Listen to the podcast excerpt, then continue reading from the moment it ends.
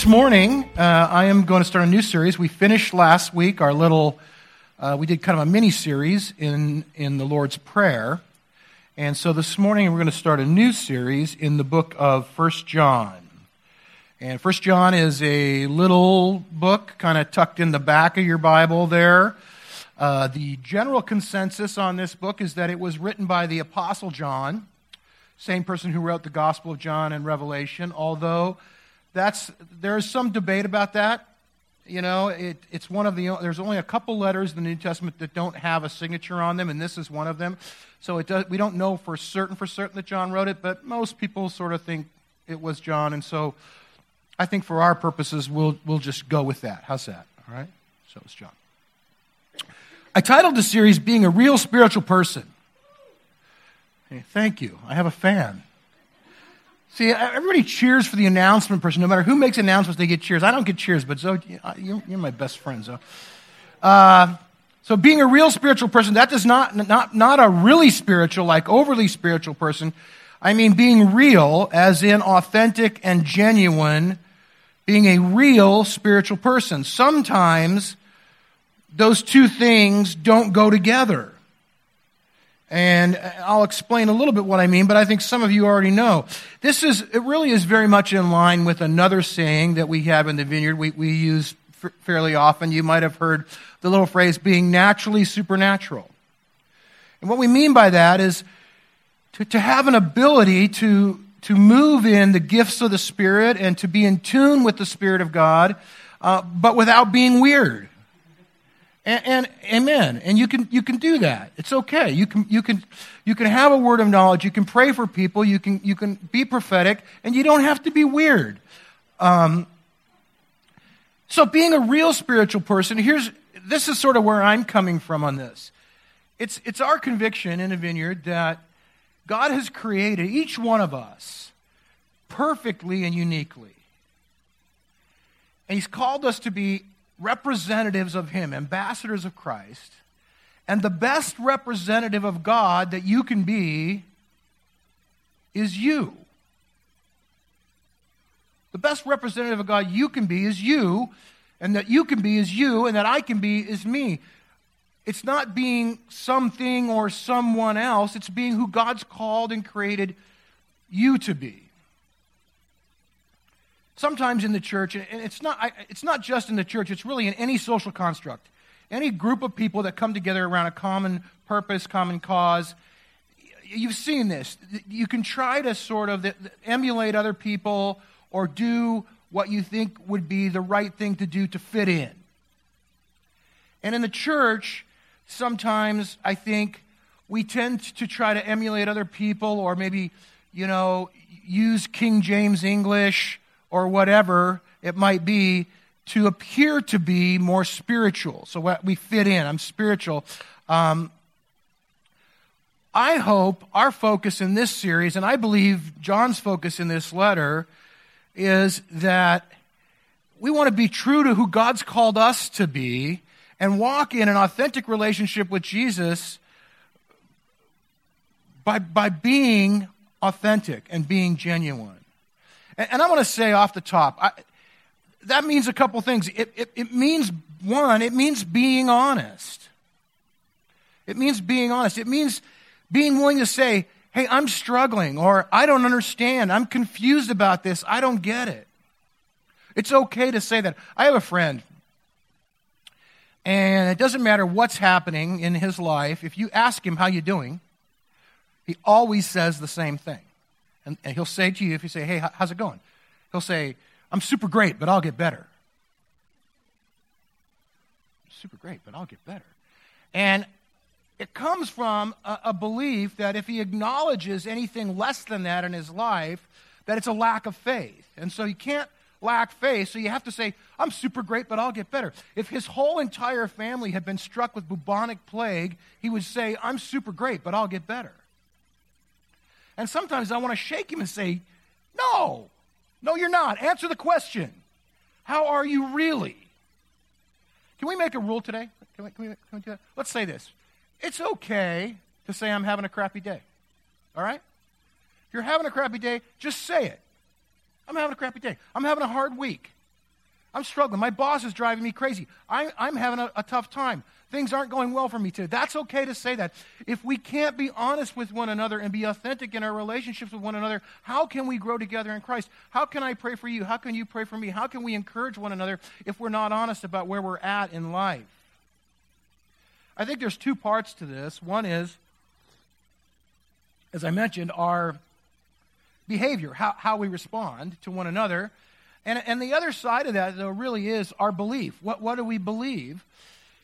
Because if we believe certain things to be true about Jesus, it will change how we react to one another. Or if we don't believe certain things to be true, it'll change how we react to one another.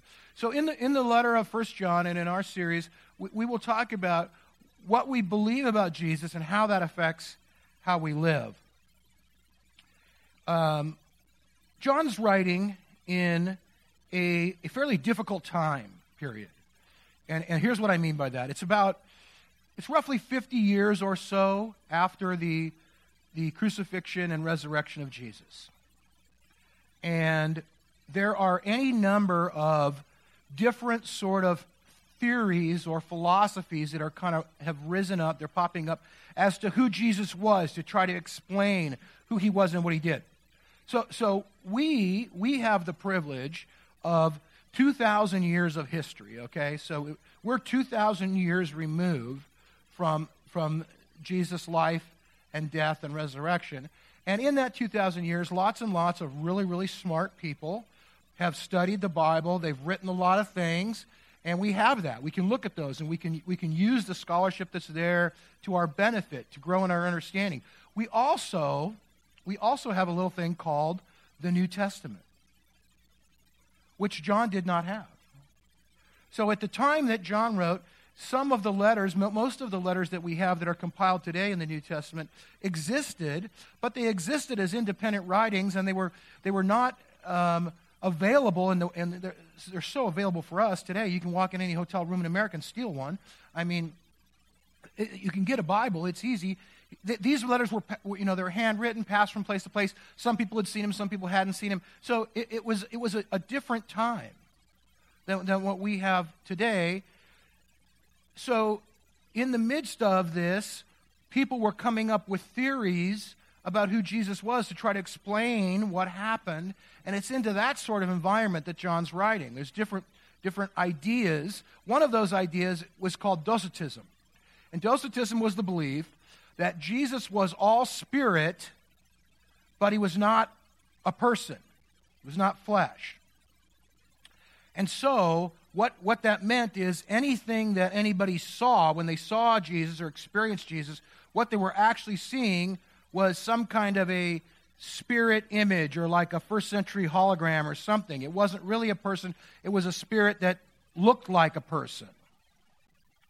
Now, here's the logic. I want you to, to get, check, check this out. This is good. The logic behind that was that if Jesus was God, he couldn't have been a person because he was God and God can't be a person. But think about it. It's actually quite logical. Up to that point, God had never been a person. In other systems and other beliefs, God was not a person. And so, on one level, that theory makes sense. So John is coming against thoughts like that and processes like that. He returns again and again throughout this little letter to what it is to really believe in who Jesus was and how to authentically walk that out in our life as a follower of Christ and be uh, what I've called a real spiritual person. So, uh, how, what does that mean to us today? How is that relevant today? I think it's uh, very relevant. And I'll, t- I'll just give you one example. it's, it's a big one, but um, in the United States of America today, some 80% or so of people would identif- self identify as Christian. It, depending on which poll you read, which study, it's 82, 83%, but it bounces around right around 80. 80% of the people in our country would say, I'm a Christian if you ask them. About half of that number actually have any sort of connection to other believers. They attend a church, they're connected to a body somewhere, somehow, there, there's any sort of relational dynamic that exists. About half of that number. Okay? Of, of that half, a much, much, much, much lower percentage actually expend any resource, any of their time, any of their energy, any of their money um, in the advancement of the gospel, the service of other people, uh, caring for their, you know, for the poor, anything that we might we might identify as being biblical Christianity. So it's not my place. I'm not here to judge who's a Christian, who's not. All I'm saying is that there is a broad spectrum of belief as to what it really means to be a Christian. And so I think it's important that we look at the writing of John and we, we kind of talk about what does it really mean to be a real spiritual person, to walk with Christ in a real way in my life. Um, we're going to look at today just the first four verses of this letter, and um, then we'll, we'll just kind of go from there. It's a short book, but we're going to be in it for a little while. Just a warning. Um, I want to read the first four verses, and then we'll, we'll pray for God's help. John 1 1, 1 John 1 1. That which was from the beginning, which we have heard, which we have seen with our eyes, which we have looked at and our hands have touched, this we proclaim concerning the word of life. The life appeared, we've seen it, and we testify to it. We proclaim to you the eternal life which was with the Father and has appeared to us. We proclaim to you what we have seen and heard, so that you also may have fellowship with us. And our fellowship is with the Father and with his Son, Jesus Christ. We write this to make our joy complete. So, Lord, would you enlighten the eyes of our hearts today? Open your word that we would grow in our understanding of who you are and what it means to live our lives out in you. Amen. If you, uh, if you have a Bible and you were to open it and look at it, and I know, I, don't, I know you guys have Bibles, I just know that most of you have phone Bibles now. It's, it's okay, it counts, contrary to some belief. But the subtitle, which is not actually part of the text, but was added later for our help, but the subtitle in your Bible probably says, The Incarnation of the Word of Life, above this little passage we just read. So those four verses are about the incarnation of the word of life, what we call the incarnation. That comes from the Latin word incarnate. I, it, it kind of, it always bugs me because with Cinco de Mayo, when I think of carne, I think of carne asada. I, my mind goes immediately to tacos. And I don't know, that kind of tells you where I'm at, but um, am I the only one? Okay, Rachel, thank you. Uh, I go to immediately to tacos, but the word is actually Latin carne, meaning flesh. Okay? So incarnation is in the flesh. Uh, so, for us to have an authentic relationship with Jesus, it begins with us having an understanding of the idea that the Word became flesh. That the God of heaven, the creator of the universe, uh, the one who spoke all things into being, that God, that he stooped down, he lowered himself, he took on a human body. He left heaven and came to earth and became a person. He entered into uh, the reality uh, of our life. As the famous theologian Johnny Cash would say, he stepped into the mud and the blood and the beer. He, he came right down into the midst of all of it. He didn't back off. He said, Whatever's happening in this world, I want to be a part of that. You see, other gods, he did what no other God could or would do. Other gods are created in the image of man. If you look at other, other systems and idols, they're gods, there's these statues, and they look usually kind of like a person. They're created in the image of man. Our God created us in his image, but then he took on our life. He took on our life. That which was from the beginning, God in heaven, which we have heard, we've seen with our eyes, which we have looked at, and our hands have touched, this we proclaim concerning the word of life. The God that was in heaven, we've seen him and we've heard him and we've touched him. He appeared. The life appeared. We've seen it. We testify to it. We proclaim to you the eternal life which was with the Father and has now appeared to us. We proclaim to you what we have seen and we have heard so that you also may have fellowship with us. You can come into fellowship with us because of what we've seen. And our fellowship is with God the Father and with his Son Jesus. And we write this to make our joy complete. One thing that we get immediately from this is that relationship with Jesus is experiential. We saw, we heard, we touched. It was real. He was there. God is not far away. God's close. He's right here. He's right here with us right now. God's with you. We, we like John and the others, we can see Jesus. We can hear Jesus. We can feel Jesus. We pray together often, uh, all, every week before service, different times. How many times you've you been in a little group and you're praying and someone says, I have a word from the Lord. I heard from God. I ask every week back there, who's got something? And almost every week somebody says, Well, this is what God showed me. This is a picture I saw. This is a word I got. God's speaking to his people.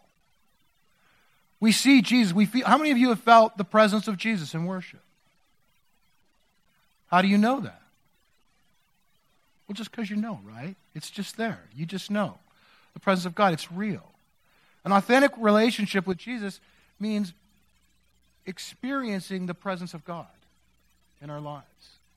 It means understanding that He's up close and we can be in contact with Him all the time.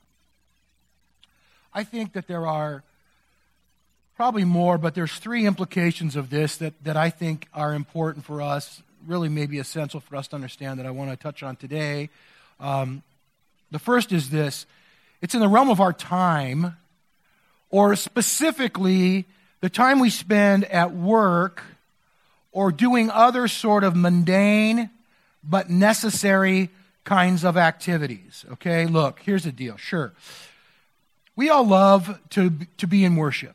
That's, that's wonderful because when you're in worship, you have a few minutes, you can kind of hopefully let go of other, everything and set stuff aside and just kind of come in the presence of God. That's always great. We love our little morning time, our little devotional. Get up, I got my coffee and my Bible, and I'm looking out my window in my garden, and it's lovely. We love that. That's a fun thing. That's a great thing. We love to go for a walk on the beach or hike in the mountains and pray and seek God. We love to do those things, but the truth is that those experiences are really kind of few and far between, aren't they? Why is that? Well, it's because we have to spend 40 or 50 or 60 hours a week at work. It's because we have to do the dishes and vacuum the floor. It's, it's because you know, we have to change poopy diapers. All this stuff. There's all this stuff that has to happen. And, and sometimes life is so full and so busy, it's hard to fit God into that. Ladies and gentlemen, I have got a little secret for you today that is going to change your life.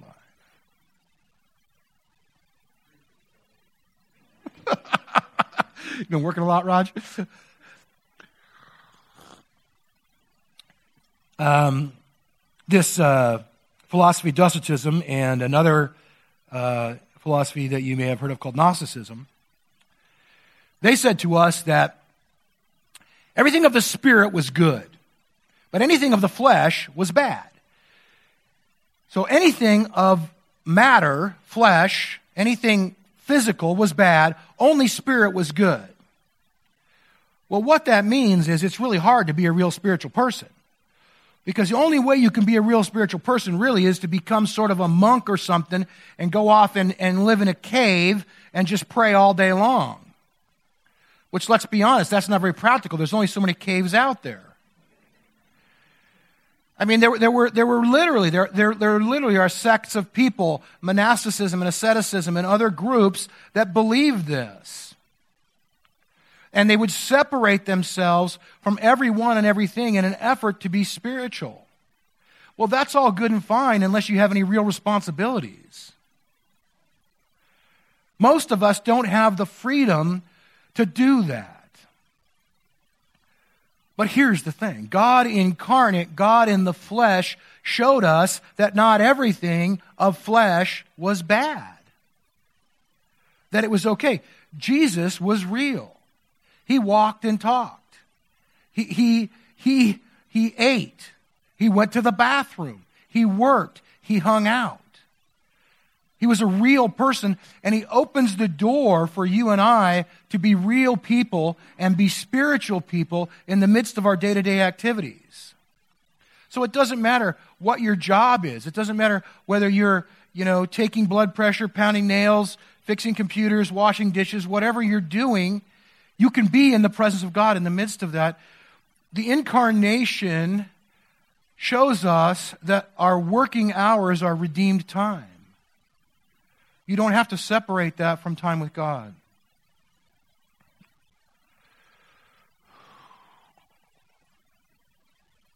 The second, um, second way this impacts us is in the area of our relationships and our fellowship with one another. And I'm going to just say in church, okay? And the latter part of that, it says, We proclaim to you what we've seen and heard so that. So John's writing about what he's seen and heard so that. His reason is that his readers, you, may have fellowship with us. And our fellowship was with the Father his Son, Jesus Christ. His desire was that people could come into and share with others the relationship that they had with God. So sometimes we, we hear this. I hear it. Maybe you don't. But, uh, well, I have this I, I, I love God, I just don't like the church. I have this vertical relationship with God, so therefore I am an authentic Christian. And I and the Apostle John would say, hooey. That's not an authentic Christian. It doesn't work that way, I'm sorry, but you cannot have the vertical without having the horizontal. The Apostle Paul says, You're part of now you are the body of Christ. Each one of you is a part of it. Each one of you is a part of it. I say a lot, it's not the same without you. And it's true. You're a part of the body. We talked about this a few weeks ago. If you're a body part separate from the body, guess what? You die. That's the only outcome. You're connected, and you cannot be a real spiritual person. You cannot be authentic in your relationship with God disconnected from one another. The incarnation means we are part of a body. This, this last little phrase here is really, really important. We write this to make our joy complete. I'm going to, I'm to say this today. The fullness of joy is in fellowship.